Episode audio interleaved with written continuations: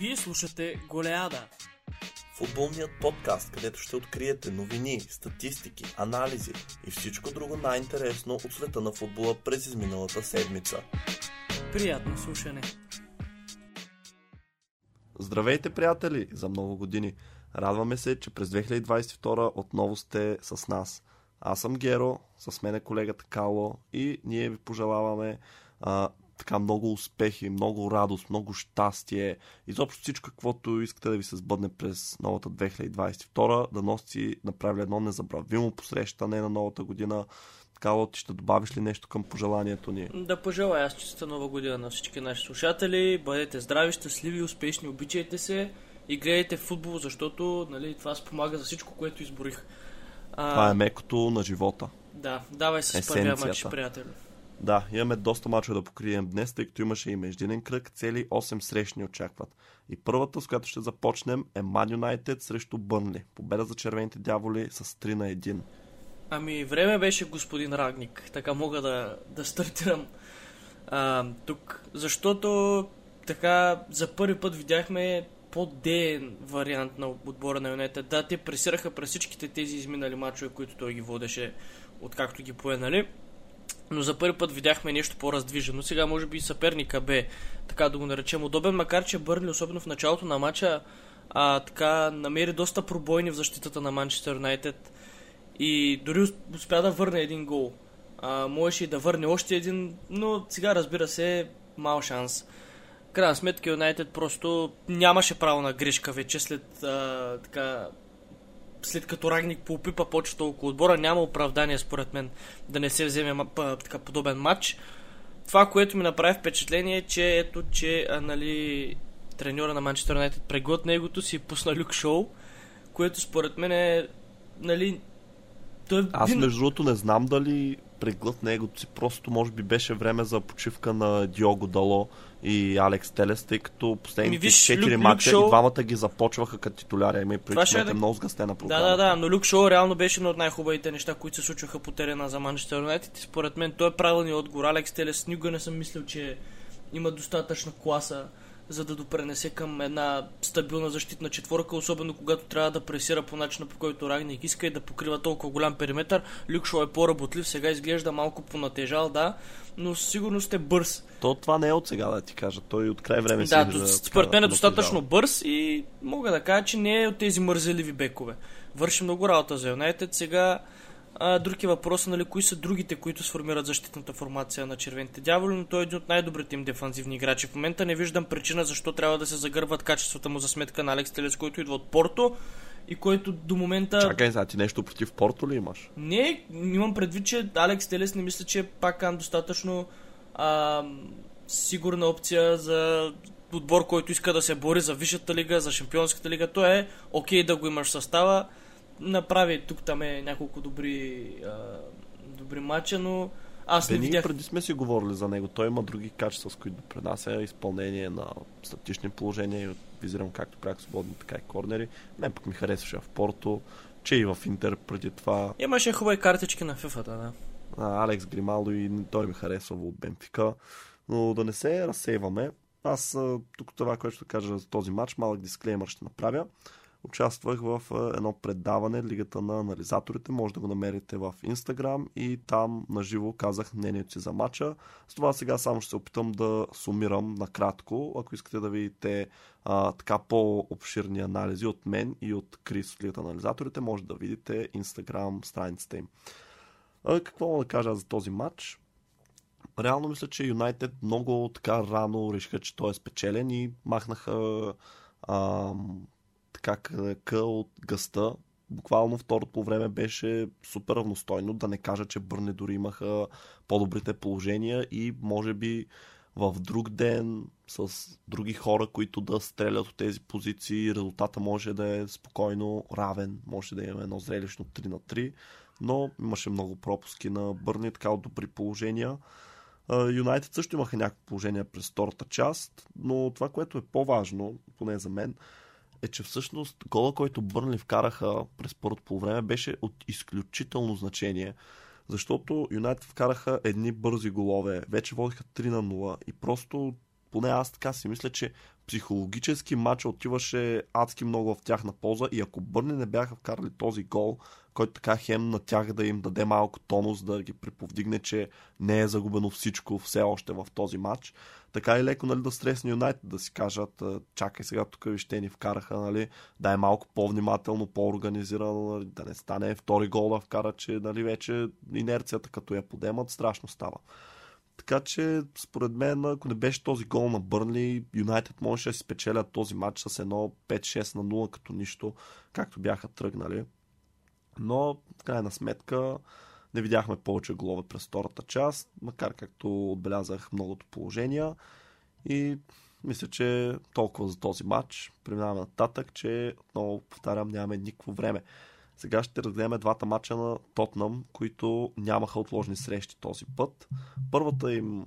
А, да не повярваш, матч, че нямат. Да, ми те вече трябва да наваксват, няма за кога да отлагат повече. А, първо, им, първо, първата им среща беше гостуване на Сейнт Мери на Саутхемптън, бой, който завърши един на един. Колега, знаеш какво си мисля аз?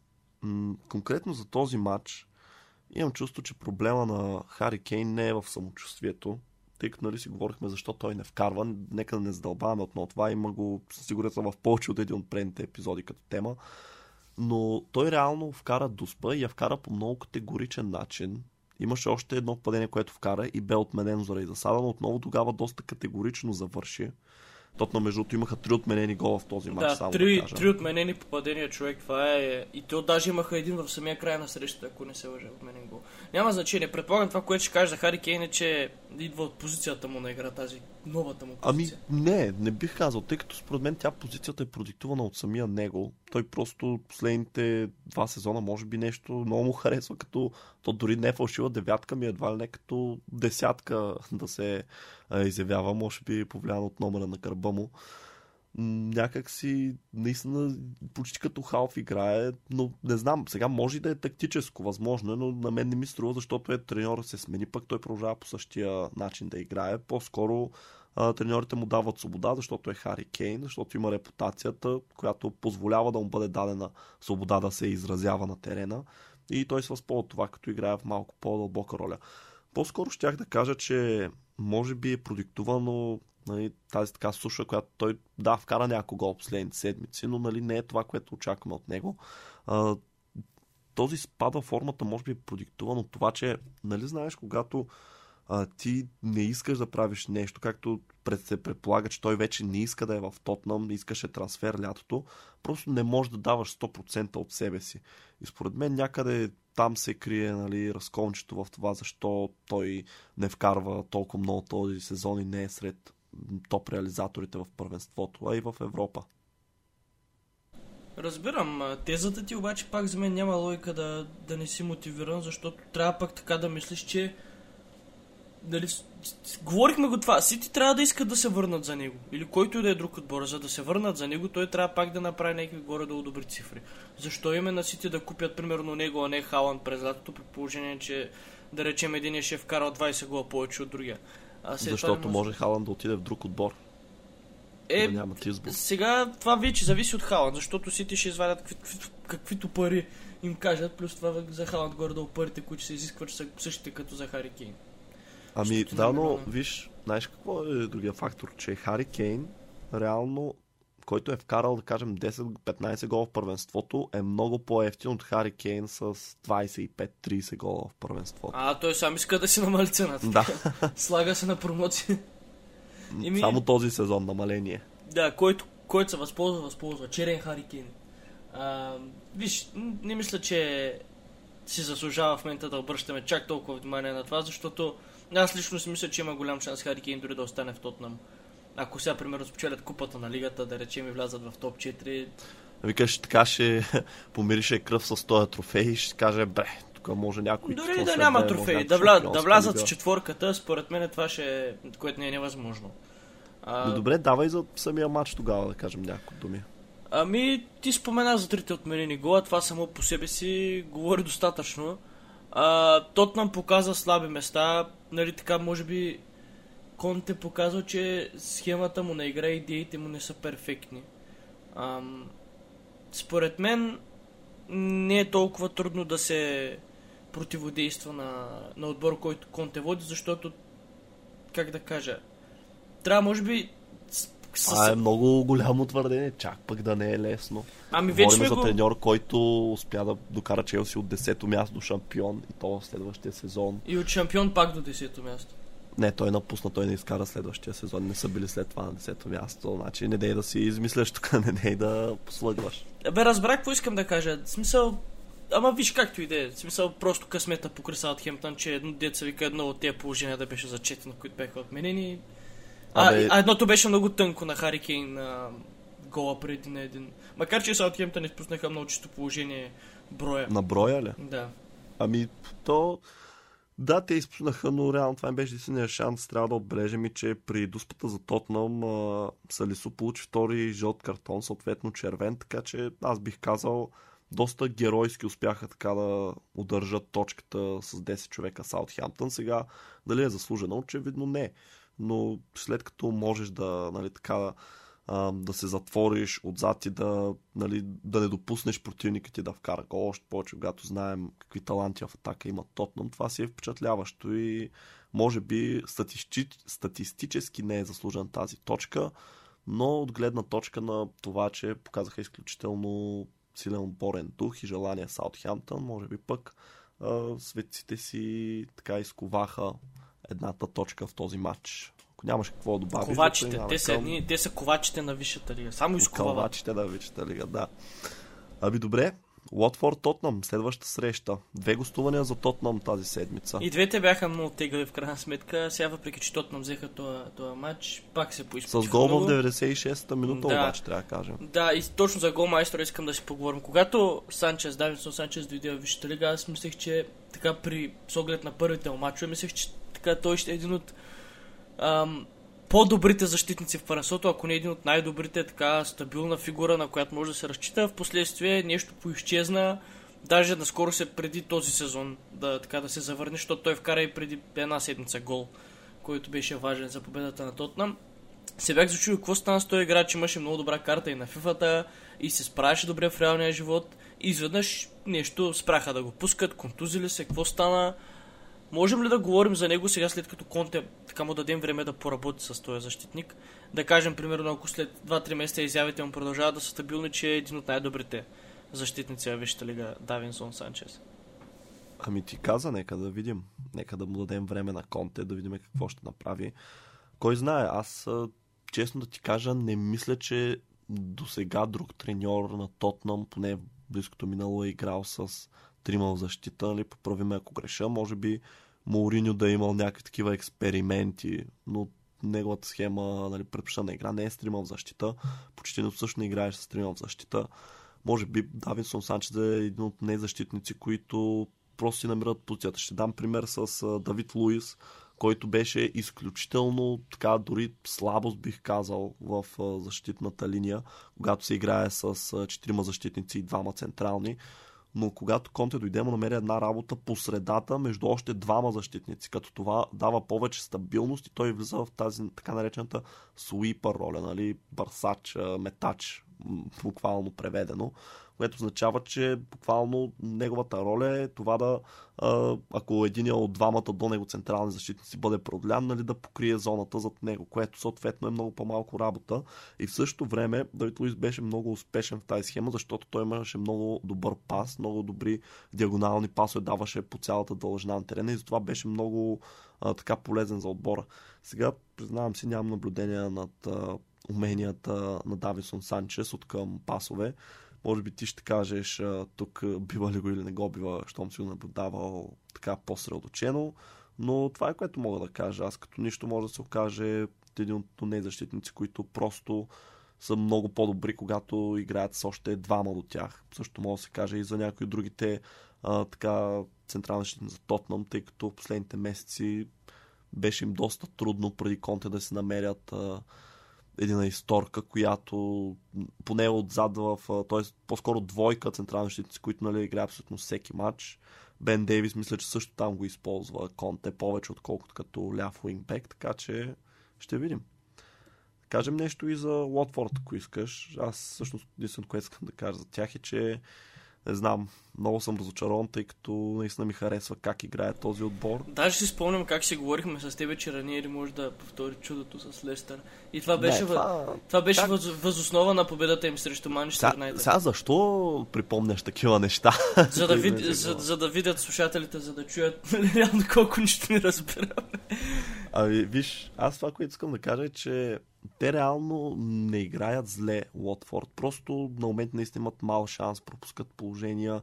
Сега факт е, че Емануел Денис ги дърпа доста сериозно, тъй като без неговите голове и асистенции Нали, то, да, ако той го нямаше, те да има друг на него място, дето можеше също толкова голове асистенции да има, дори повече, пък и дори по-малко.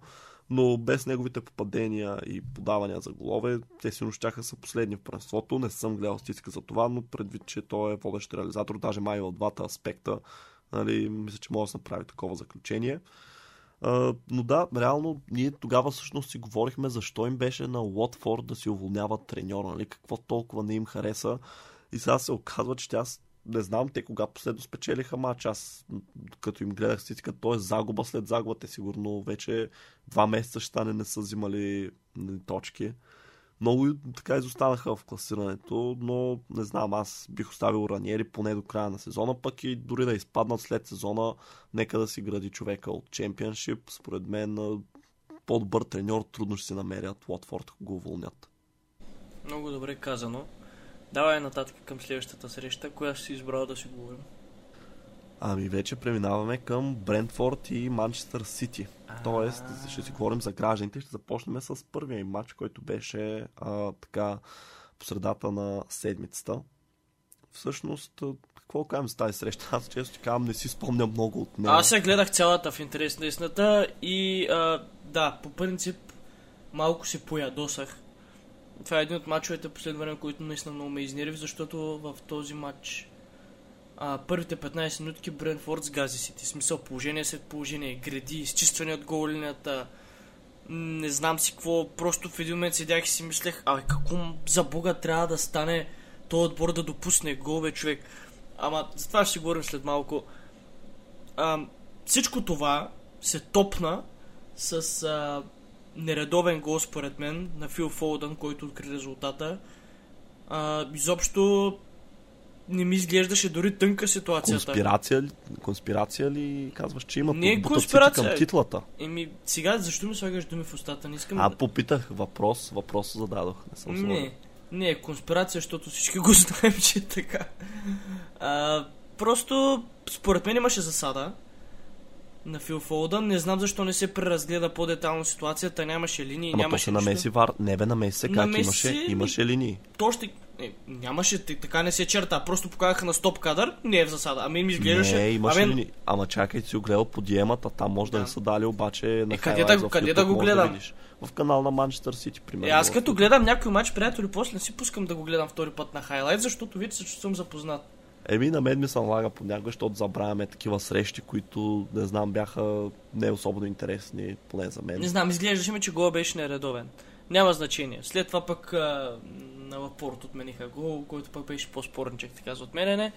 Брентфорд, пак казвам, започна силно матча, ако беше карал един гол в началото, на съвсем друга посока ще да отиде цялата среща, но уви, този път късмет ли какво, не знам, опази Сити от това да не допусне.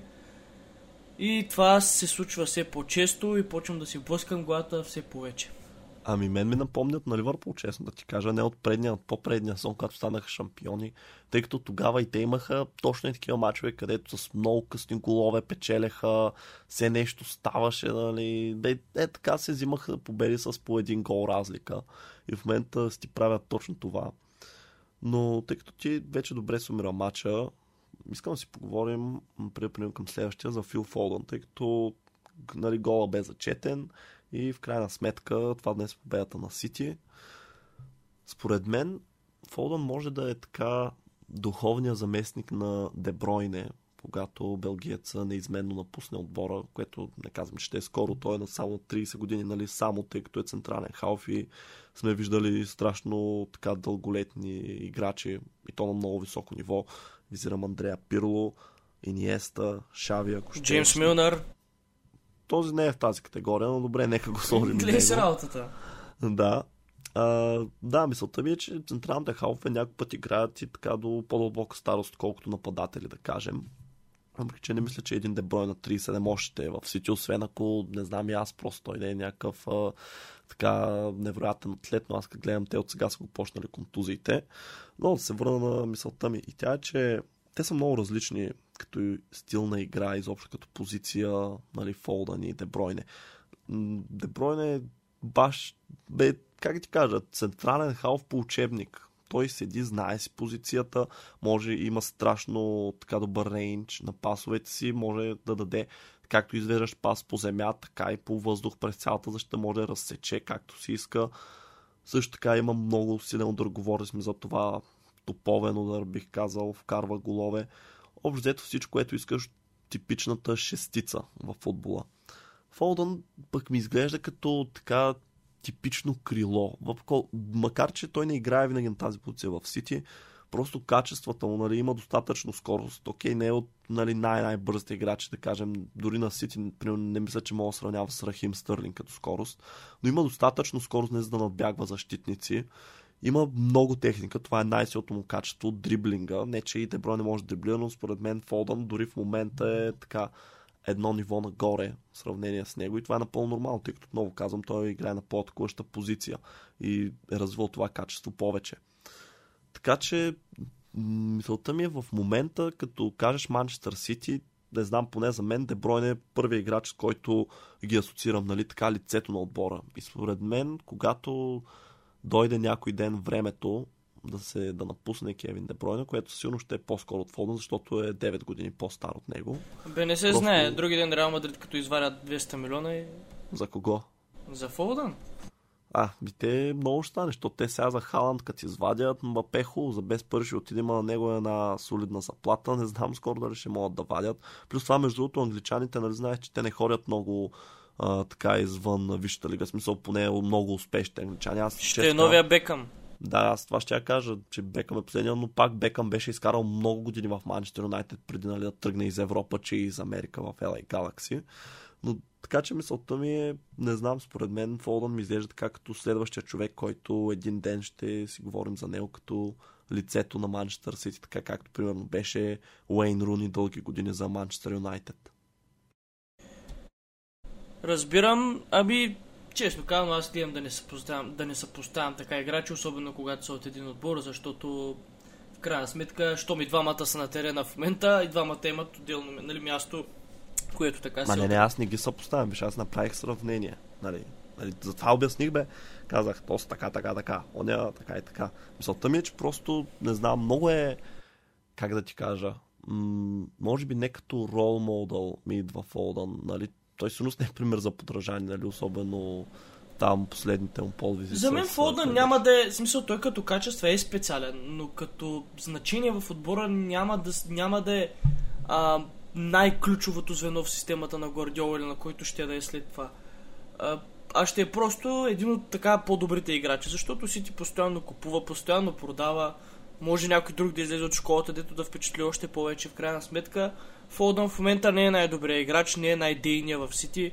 Да, млад талант, безспорно, но има много върху какво да работи, каквото и да си говорим, така че зависи от него колко ще се тежи на мястото. Като нищо може до година да се купи някое супер класно крило и да го дропнат, знаеш ли?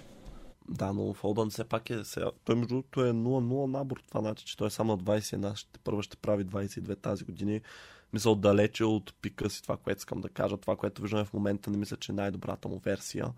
И, нали, отново казвам, 9 години разлика с Дебройне. Според мен, докато Фолдън влезе в прайма си, Дебройне може вече да се е пенсионирал. Така че кой знае. Да, предстои да видим. Давай нататък. Следващия матч Арсенал срещу Манчестър Сити.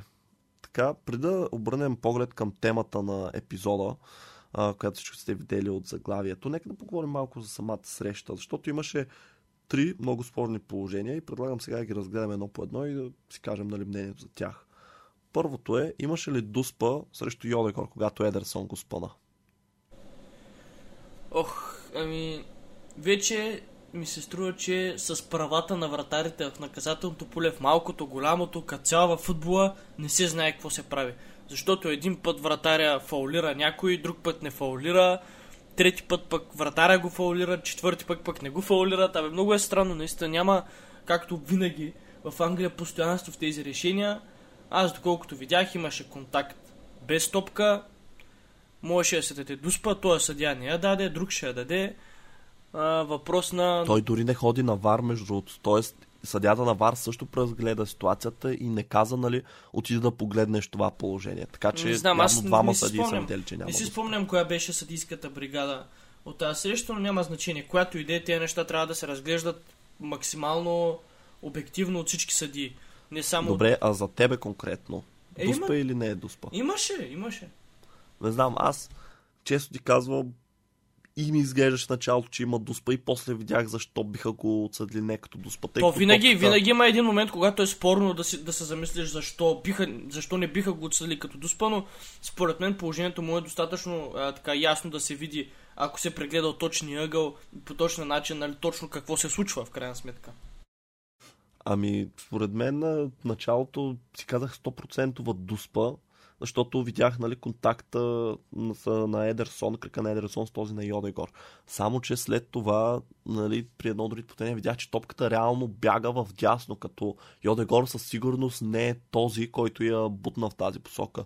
Може би имаше нещо като нали, Едерсон първо играе с кръка на противника и след това с топката, което би трябвало да е фал. Така че, не знам, може би и аз по-скоро клоня, че тук трябваше да има дуспа, но за да не забиваме много едно място, да видим следващата такава, която бе отсъдена, тай срещу Бернардо Силва. Аз директно казвам, това за мен беше една много лека дуспа. Честно казвам, повторенията, особено на забавен кадър, мен ми се стори, че Бернардо Силва започна да пада при да бъде дърпан. Да, сега определено беше хванат за фланелката нали, от гранит Жака, той го надигра, мина зад гърба му. Това се вижда, но не знам, според мен просто той още при да го дръпнат започна да пада, Виж, може и да греша. Тук правилата са достатъчно отчетливи. При дърпане на част от екипировката, Джака няма работа да дърпа гащи, фанелки, какво ще да е. Той защо го дърпа? В смисъл, фал е. Защото мина зад него. Няма значение защо трябва да го дърпа. Това не е част от играта. Това е фал, това е нарушение. Помня един матч срещу Арсенал, Ливърпул срещу Арсенал. Е така, Салах задмина Давид Луис с финт. Давид Луис просто го хвана и го за фанелките и, и, и се нали, захвана фанелките му. Салах не падна, дори не спря. Съдята свири дуспа просто защото намеренията на, на Давид Луис да, из, да извърши нарушение са ясни. Хващането за фанелката не е част от правилата. Така че дуспата тук, а, дали е, Силва ще падне или няма да падне, фанелката му е в ръцете на Джака. Това няма, нали, не е по правилата, каквото и да си говорим. Дуспата си е дуспа. И последното спорно положение, ако може така го наречем, по-скоро така важен аспект от матча, който може би промени за развоя му. Червения картон за Габриел. Сега няма смисъл според мен да обсъждаме първото нарушение за жълт картон, тъй като то не е фатално. Фатално е второто. Ами, за мен тук няма спор. За жълт картон си беше, тъй като кой Стърлинг ли мисля, че не, Габриел Жезус мина нали, с него, пусна топката, щеше да го изпревари и нали, знаеш, те много са опитни и обиграни в това защитниците, особено на това високо ниво. Само е така лекичко си пускат ръцете буквално за секунда, дори за част от секундата, колкото да го съборти, веднага ги дърпат и ги вдигат нагоре, нали се нищо не са направили, но на повторението се видя, че имаше препречване и то нали не с тяло, ами очевидно с посягане към Жезус и съответно това спря обещаваща атака на Сити, така че това си е жълт картон според мен по всички правила на Тук гледните точки отново са две, защото да, нарушението е жълт картон, но много съдии правят втория жълт картон по-труден за, за даване от първия. Аз между другото мисля, че Габриел имаше нарушения преди това, след първия жълт картон. Може и да греша, но мисля, че имаше Не си няколко. спомням, нарушения. ако му е направено един-два пъти компромис, вече третия път да. Картона се дава и... Но според мен всяко нарушение, което струва жълт картон, трябва да, се, да му се вдига жълт картон, независимо дали ще е втори жълт картон за някой и че ще го изгонят. В смисъл, правилата са си правила, трябва да се спазват. Не трябва да се правят компромис, защото пак казвам, много съди правят така. Габриел ще си изкара първия жълт картон и после ще му се даде така малко, как да кажа, аванс. Габриел Маргелаеш, Да. не Габриел Жезус. Да извърши няколко нарушения преди да му се даде втори жълт картон, нали? А предишните също е можело да му се даде картон. Въпрос вече на съдийска гледна точка, на съдийски темперамент, толерантност, така нататък.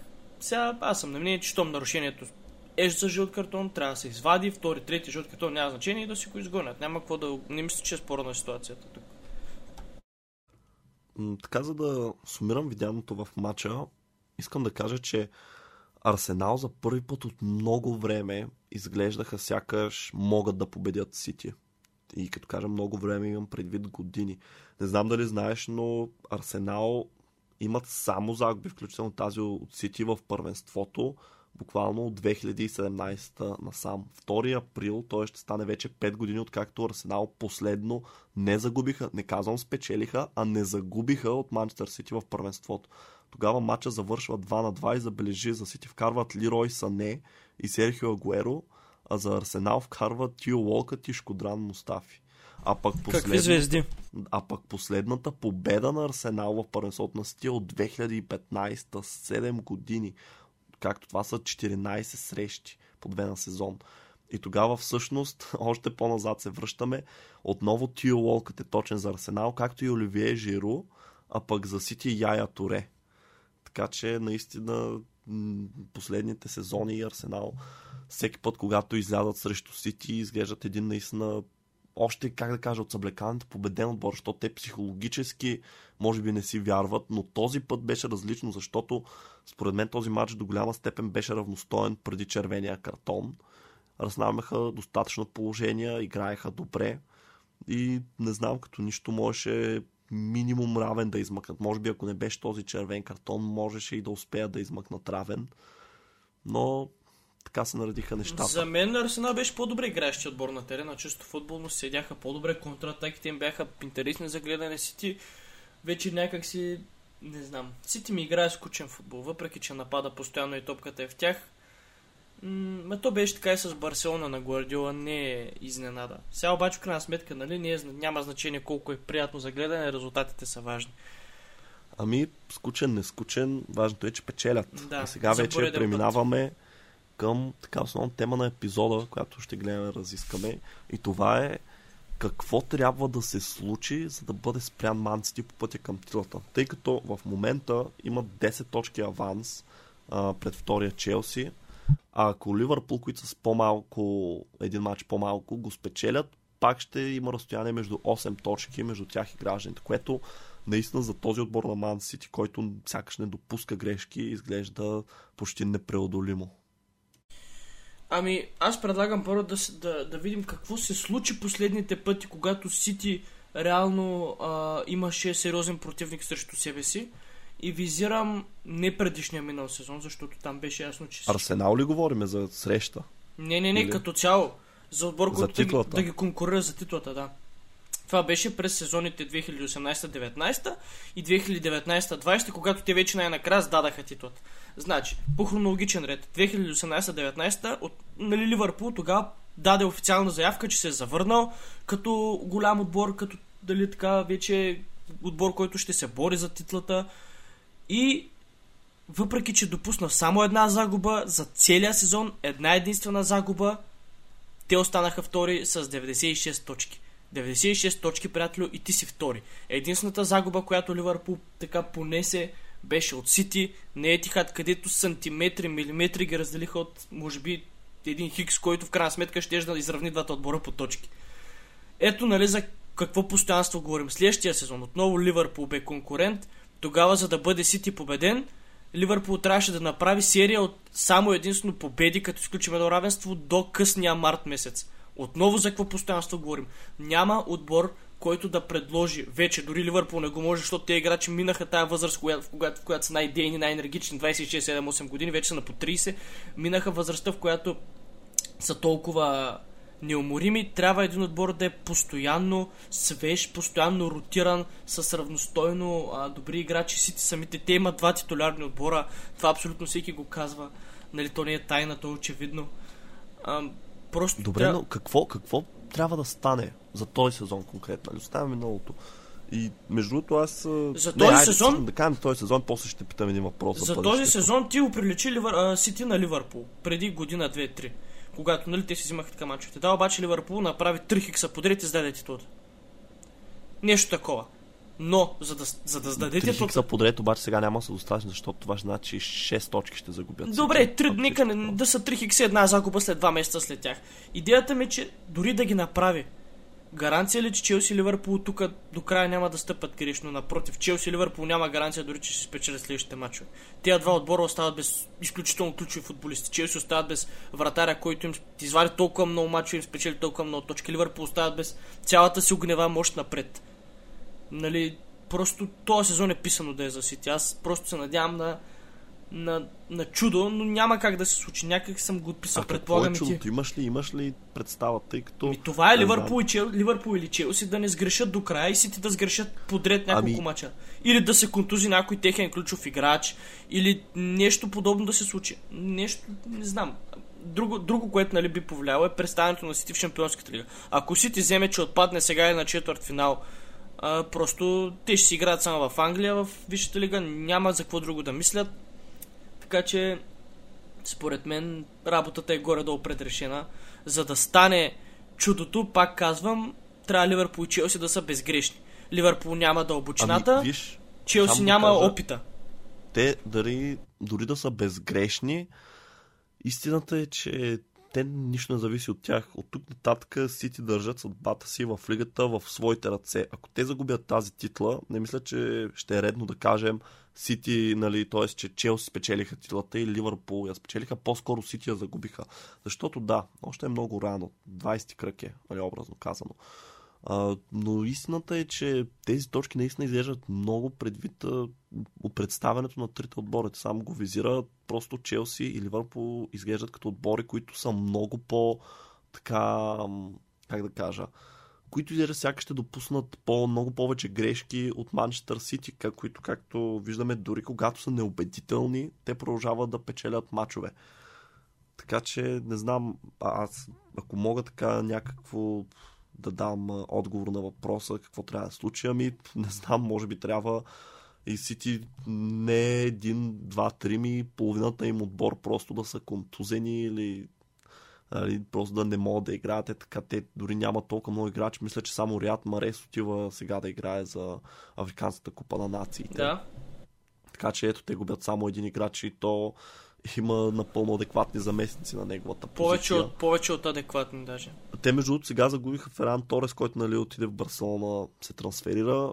Така че може би дори ще погледнат към пазара, кой знае, може да решат, че не иска да чакат. Само това остава, да. Някого. Само това остава. Да, тогава вече съвсем ще стане, не ми говори. Но просто не знам. За, за да бях, ти пратил, бях ти пратил нещо много интересно преди няколко дена. Не ти ли липсват тези сезони, когато шампион се ставаше с 76-86 точки? И когато... Аз вече даже не ги помня те, да. честно да ти кажа. Много и, и, и, и когато смисъл мачовете наистина се реш... титлите наистина се решаваха в мачовете между големите отбори. А, това не мисля, че скоро ще го видим. Просто Гвардиола превръща Висшата лига в Бундеслигата. Това също е нещо, което и... четах някъде. Това, между другото, е точно така свързано с въпрос, който искам ти задам.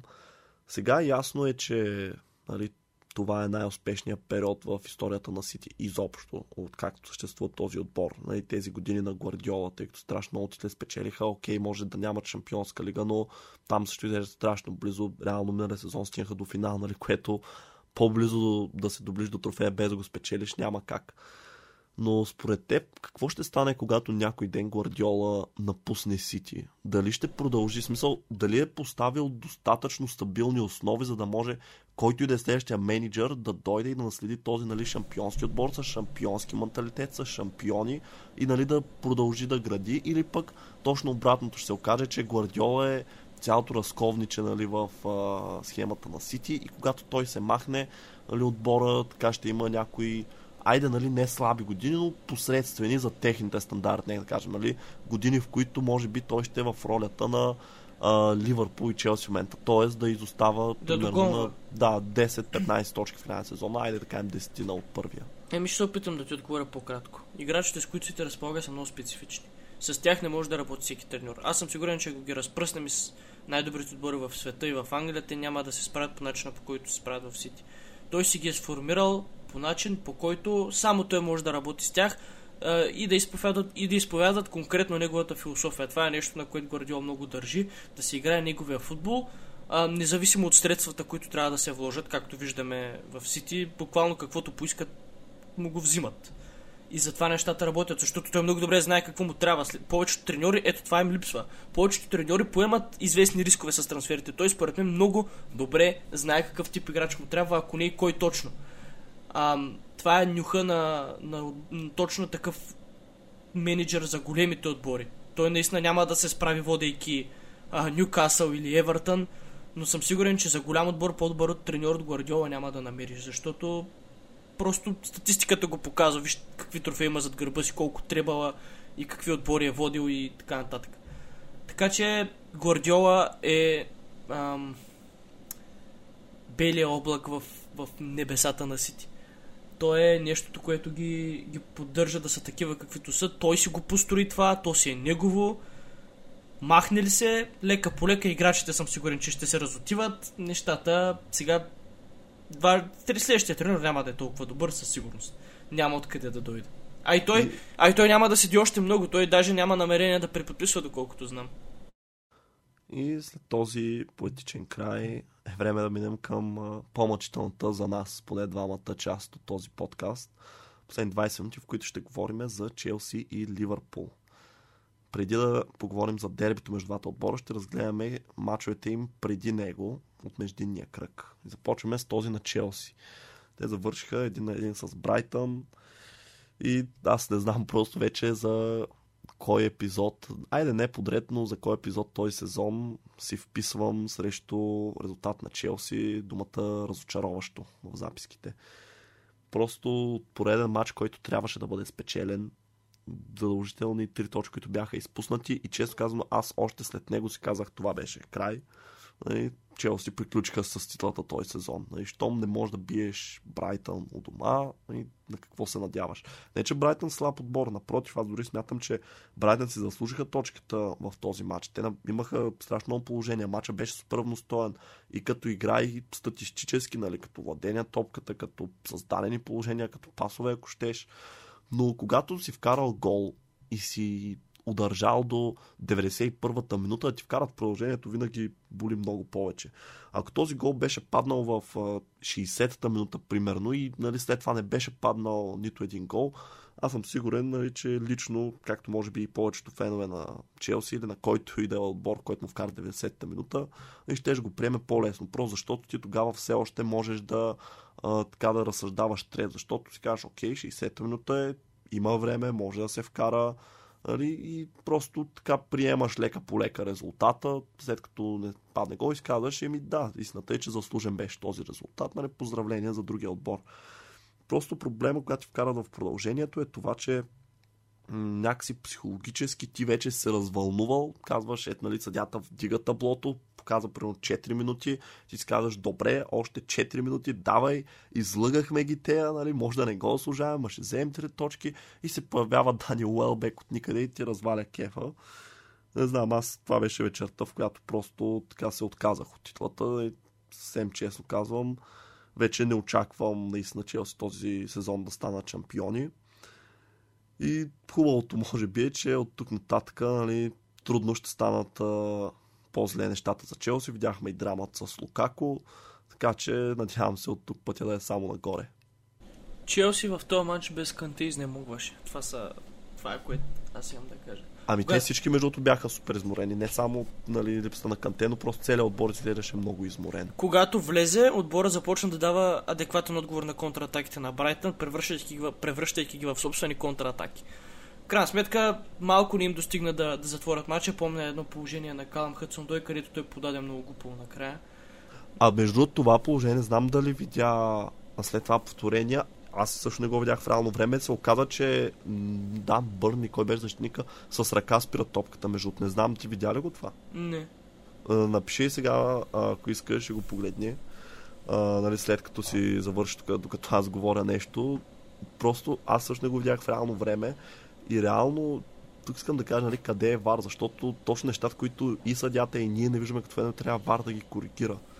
Нали, но може би тъй като тогава играта не спря и за това не са го разглеждали. Не знам, и аз нямам обяснение. Принципно ще, ще видиш супер очевидна игра с ръка. So, той се навежда надолу и спира топката с ръка буквално. So, и... С нищо друго. С Добре. това блокира този пас. Но иначе да, разбирам те, защото и аз много се ядосах тогава. Другото, другото да. което искам да добавя, за да бъда също кратък, е, това беше ранната лебедова песен на Лукако в Челси. Може би последния гол, който той ще вкара в а, синия екип.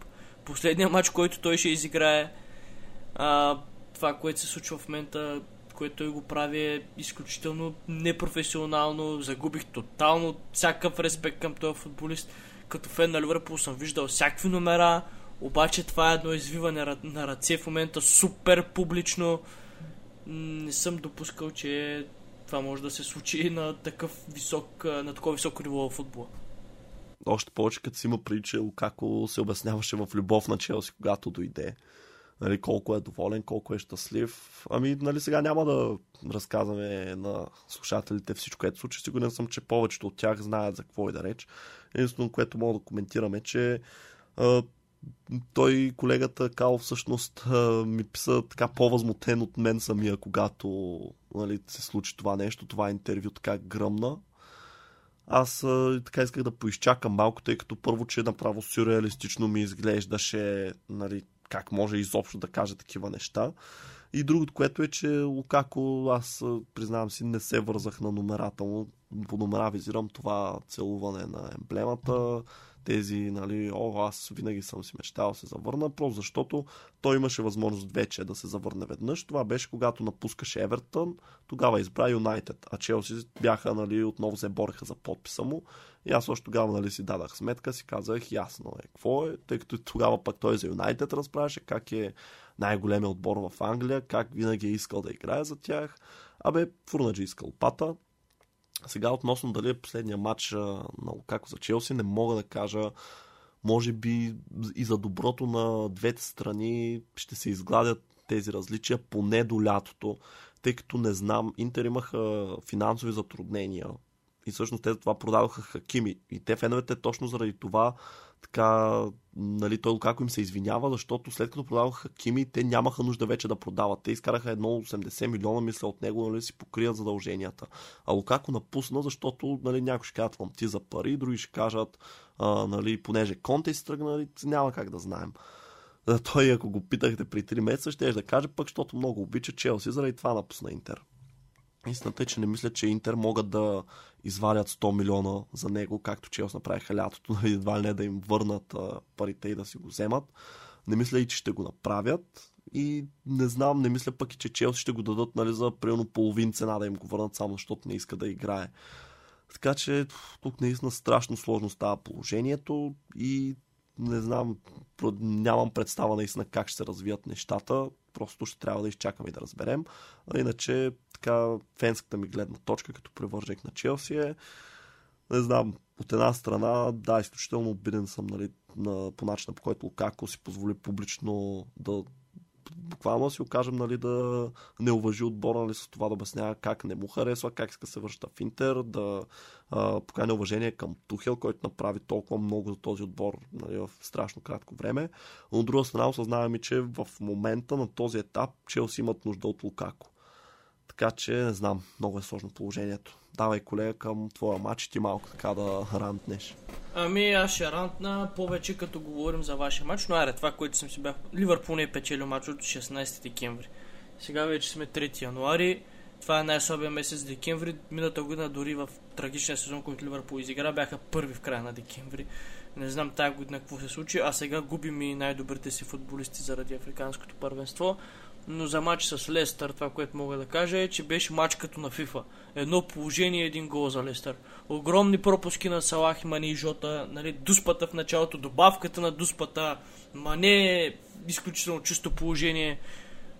Шмайхел играеше като баща си буквално. Не знам какво ти кажа, приятел. Наистина има мачове като той, които просто нещата не стават. В смисъл, Ливърпул си владееше през цялото време мача, създаде достатъчно положение да спечели с 3 на 0, с 4 на 0, дуспи, греди, едно в едно и накрая Демола Лукман влиза през фланга, цак-цак между двама, близкия ъгъл, Алисън не знам как заспа, какво направи. И отидаха трите точки, отиде едната точка. М- общо взето съм супер разочарован. А, и честно да ти кажа, дори и за следващия матч, който нали, тогава си казах, нали, сега с Челси и да бием и да падем, пак сме на майната си от тази титла и общо взето нямах... Каквото и да бяхме направили в матч срещу вас, да бяхме били, не виждам как щеше да, да се доближим до титлата. Още повече, че сега атаката ни ще бъде водена от Диво Кориги и Такуми Минамино. така че не виждам защо това трябва да притеснява който Ето иде само от... за два мача. Еми, два мача, ама два мача ако не вземем, знае ли си за топ 4 какво ще стане? Ами, аз това, което искам да добавя е, че напълно те разбирам тук, тъй като това да контролираш мачове, да създаваш положение и накрая да не взимаш три точки, беше Челси на Лампард, особено във втория му сезон. Почти всяка среща беше такава, страшно положение и просто пропуск след пропуск. В един момент имаш че играчите нарочно го правят. Но си прав, че имаше страшно малко положения. Реално Лестър вкараха с единствения си точен удар в матча. Ливърпул пък имаха цели 21 удара, но пък само 4 точни, което също е много малък Да, процент не желая да, да коментираме тази статистика. Това е нещо просто Да, от- нека от- тогава отвратително. Да минаваме към гвоздея на програма. Ами чакай, преди това само нека да поговорим за Каспар Шмайхел, защото и ти го отличи а и смятам, че наистина беше играч на матча. Не знам, мен, честно ти кажа, малко така кофти ми е за този футболист, тъй като си мисля, че каквото и да постигне той, никога няма така да надмине баща си, просто нали, чисто заради трофеите, разликата в трофеите, които спечели от да, той беше част от отбора на Лесър, който написа една приказка, която си мисля за винаги ще остане в фолклора на Висшата лига, дори след 50-100 години пак ще се говори за това. Но той вече е и на такава възраст, нали, нали, окей, вратарите играят до по-късно, въпреки това не мисля, че от тук нататък ще последва негов трансфер в а, по-голям отбор, освен ако не е нали, като резерва вече в а, последните му години не отиде примерно да е втора цигулка в Юнайтед, Челси, Ливърпул, Сити, нещо такова. И наистина това е вратар страшно големи качества, но факта е, че той направи, излече максимума, че дори и отгоре от кариерата, защото реално преди а, нали, Лестър да станат шампиони, те бяха един отбор в долните дивизии и той беше просто сина на, а, на, на Питър Шмайхел, който се подвизава в Лестър нали, в чемпионшип. И реално нали, това, което се то и Лестър като отбор страшно много прогресира и се разви. А, не знам, според мен е наистина достойно за уважение и трябва колкото се може повече респект да се сложи върху името на Каспар Шмайхел. Аз също като фен на Чел съм си патил от негови изяви. Най-прясно ми е финал на FA Cup миналата година. Едно невероятно положение помня, че извади, но да, нека да минаваме и към основния матч. Да. Челси, Ливърпул. Ами, честито на Сити, официално вече това съм си записал като първа точка. Ливърпул и Челси са много далеч от най-добрата си форма. Головете бяха плод на грешки и на късмет и на някакви нечувани удари от не знам си къде. Сега, Сега тук е нещо против гола на Ковачич ли? против всичките, против всичките голове имам човек, като изключим... Сега, имаше нещо а, тактически добре построено в втория гол на Ливърпул и втория гол на Челси, но първите голове, които паднаха от двата отбора, бяха смисъл тотален късмет. Челоба заби топката с главата в земя. А това между беше супер странно, защото Беше супер беше смешно. толкова ниска. Да. Ама тя, тя беше, не знам защо изобщо реши. Това е някакъв просто тотално такъв а, дефанзивен инстинкт на централен щит, който а ние не можем да гол, разберем. първия гол на Челси е един от 100 удара ще влезе така. нали? Няма какво да го Принципно да. Това е така, особено Вече- пък вече от при- Ковачич, който вкарва по един гол на сезон. Да, това беше вече, за този вече, сезон. вече при вторите голове Ливърпул направи една добра атака, смисъл пролича с липсата на Рис Джеймс или не съм сигурен кой, всъщност по-скоро на Бен Чилвел, защото Ами, Алонсо, в- ако Алонсо говориш, изтърва Салах. Алонсо. Алонсо изтърва Салах и Менди просто не си пазеше близкия гъл достатъчно Аз добре. това, което между другото бих казал за този гол е, че мога да сравня с гола, който падна срещу Увърхемптън. Тогава само, че Салах не вкара, подаде. Абсолютно същото положение и в реално време това нали, го отбелязах, че Ми, до всъщност някъде да. Ами не, виж, не може да имаш играч, нали, който навлиза и ти да си му отворил път към вратата, тъй като Не, Алонсо седи отстрани. на него. Той Алонсо, Алонсо път. пазеше друг футболист. Салах Ама мина не, за той двамата. няма, той няма работа да пази друг футболист. Той трябва да спре Салах, тъй като той вече е в наказателното поле на стрелкова Еми, беше си в харесал някой друг. Виж, че се е залепил за, за Хендерсън. Не, Не, бе, знам ами за към кой. Салах беше просто не го затвори добре. Явно се беше подготвил да влезе нали, а, навътре и след това да стреля и нали, това му изигра лошо. Сега, сега факт е, че Менди не мисля, че справи оптимално. Изненадан беше, явно и той очакваше в далечния галудар. Така Нали, де, са- да. А при втория гол на Челси, нали, видяхме два пъти спечелена първа топка, добър, добро движение на Пулишич, който очевидно, смисъл, всеки път, когато играе срещу Ливърпул, вкарва. Аз много се дразна на такива футболисти, които само срещу нас дънят така всеки път.